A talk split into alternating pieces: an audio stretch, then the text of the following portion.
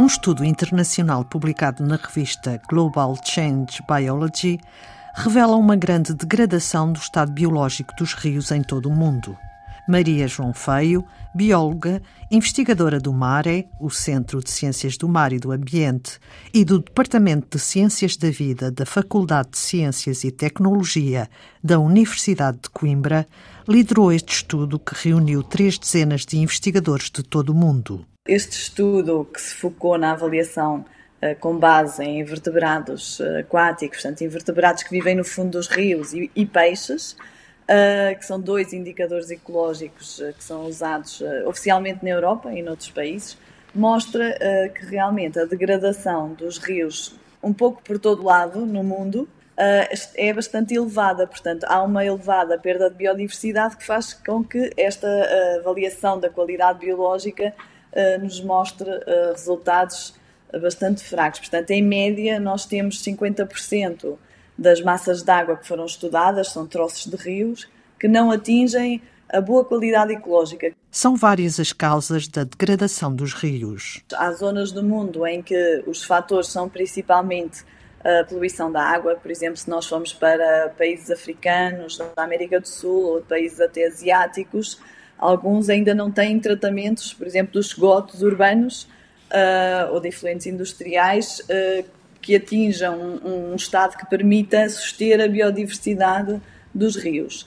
E depois temos em países uh, mais desenvolvidos, em, que, em que há uh, uma urbanização maior, uma industrialização maior, mais agricultura há mais tempo, temos todo um outro tipo de alterações, como a presença de muitas barragens, muitos, muitas barreiras, mais, mesmo açudes mais pequenos nos rios, impedem a deslocação das espécies, nomeadamente das de peixe, mas não só, uh, alteram os sedimentos e depois temos alterações na floresta uh, muito fortes uh, e isso impacta, altera muito realmente as condições do ecossistema. o fornecimento de alimento aos pequenos rios vem muito da floresta, tanto nas margens, que é uma floresta especial adaptada à água, como da, da, floresta envolvente e há, uh, nós assistimos a uma grande alteração da floresta, por exemplo, na Europa, Portugal em particular, que condiciona muito a, qualidade dos rios. Portanto, variam, as, as, alterações variam, mas acabam por ser uh, semelhantes em muitos países. Depois nós temos, por exemplo, as espécies invasoras, espécies exóticas que invadiram os nossos rios, desde peixes a invertebrados a plantas, e que são também hoje em dia um grande problema, porque competem não só pelo habitat, mas pelo alimento com as nossas espécies. Algumas são muito agressivas e têm vindo a substituir algumas das espécies nativas em muitos rios. E isso é um problema principalmente em países também mais desenvolvidos, mas que se está a espalhar um pouco por todo o mundo. O estudo foi realizado a partir dos trabalhos de investigadores em 65 regiões de 45 países e revelam uma imagem do que se passa nas comunidades aquáticas de água doce pelo mundo.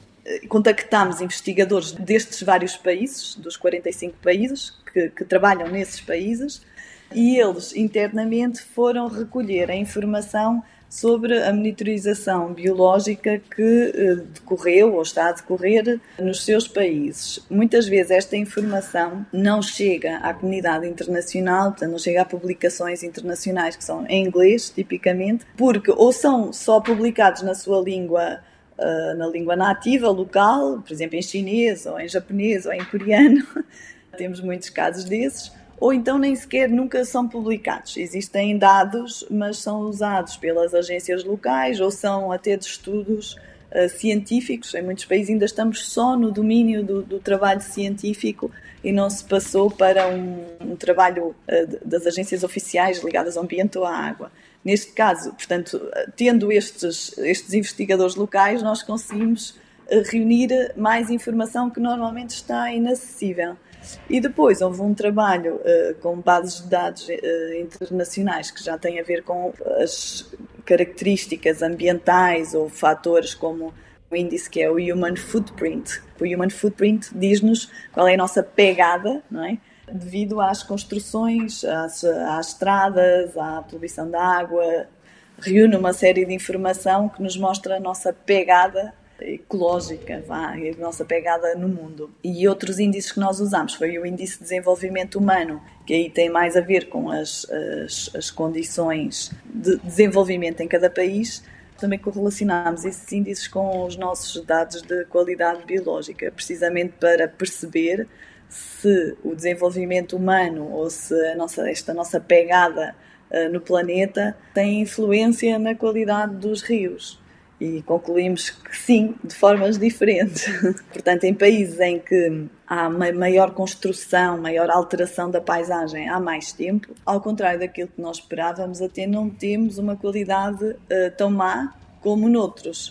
Temos rios que estamos, estão em boas condições, depois temos rios que estão em condições moderadas e essa, essa quantidade de rios em condições moderadas é maior nestes países que já, têm, já estão desenvolvidos há muito tempo, como na Europa ou na, até na América do Norte. O que nós temos é uma, uma percentagem maior de rios que estão uh, severamente modificados, pronto, porque já têm modificações de tal forma instaladas, não é? alterações por exemplo, artificialização nas margens, os, tem muros ou estão, os rios estão completamente tapados nas cidades por construção, que já é muito difícil recuperar esse, essas massas de água. Em países menos uh, desenvolvidos ou em vias de desenvolvimento, o que nós observamos é que poderão ter menos casos de alterações severas, mas têm já muitos casos de alterações moderadas, o que indica que, se calhar, uh, ações recentes como uh, novas indústrias ou novas barragens ou corte de floresta, como por exemplo na Amazónia, estão já a alterar muito os rios, embora uh, ainda não tínhamos chegado àquela situação de, de, de uma grande percentagem de rios severamente modificados, porque são alterações mais recentes. Depois de feito o diagnóstico, há que encontrar soluções para recuperar a qualidade dos rios. Maria João Feio dá um exemplo.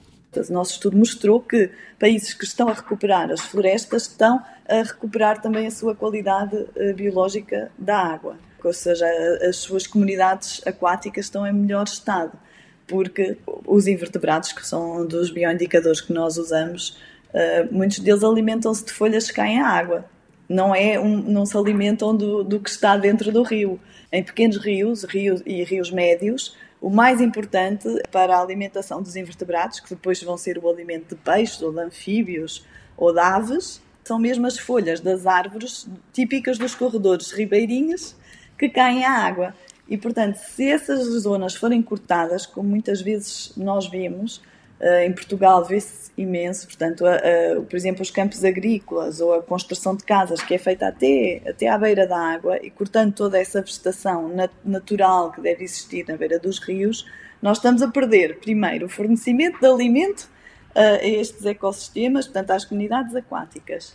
Portanto, estamos a falar, por exemplo, de amieiros, de salgueiros, de freixos que devem estar nas margens dos rios e que são essenciais para o funcionamento do ecossistema. Além disso, uh, além de servirem tal alimento, elas são muito importantes, por exemplo, a filtrar uh, a água uh, que escorre para dentro do rio, por exemplo, que, que, vem das estradas, que vem poluída com metais pesados, com óleos, com diversas coisas, ou as, as águas que escorrem através de campos agrícolas e que arrastam Portanto, depois de uma chuvada, a água infiltra-se no solo e vai arrastar para dentro do rio uh, coisas como pesticidas, como uh, adubos, que vão diretamente para o rio se não houver esta vegetação. Se ela existir, ela vai naturalmente filtrar essa entrada de, de poluentes na água, tornando a água também de melhor qualidade. Portanto, também tem esta função de protetora. E no nosso estudo nós mostramos que realmente a preservação das florestas, não só estas ripárias, mas também a floresta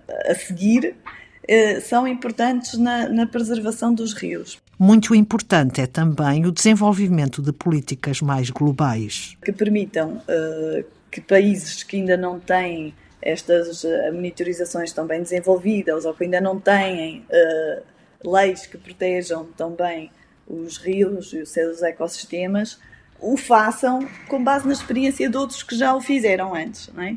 Não é? Temos países que estão desde os anos 90, por exemplo, a monitorizar as comunidades biológicas dos rios, na, na Austrália ou no Canadá ou até no Reino Unido aqui, perto e temos outros que começaram, por exemplo, na Europa, a partir do, do ano 2000, com a implementação da Diretiva Europeia Quadro da Água, e temos países onde nada é feito, nada, no mundo inteiro. Mais um estudo, este sobre a degradação biológica dos rios, que revela o estado ambiental da nossa natureza. Antena 2 Ciência regressa na próxima segunda-feira. Passe uma boa semana.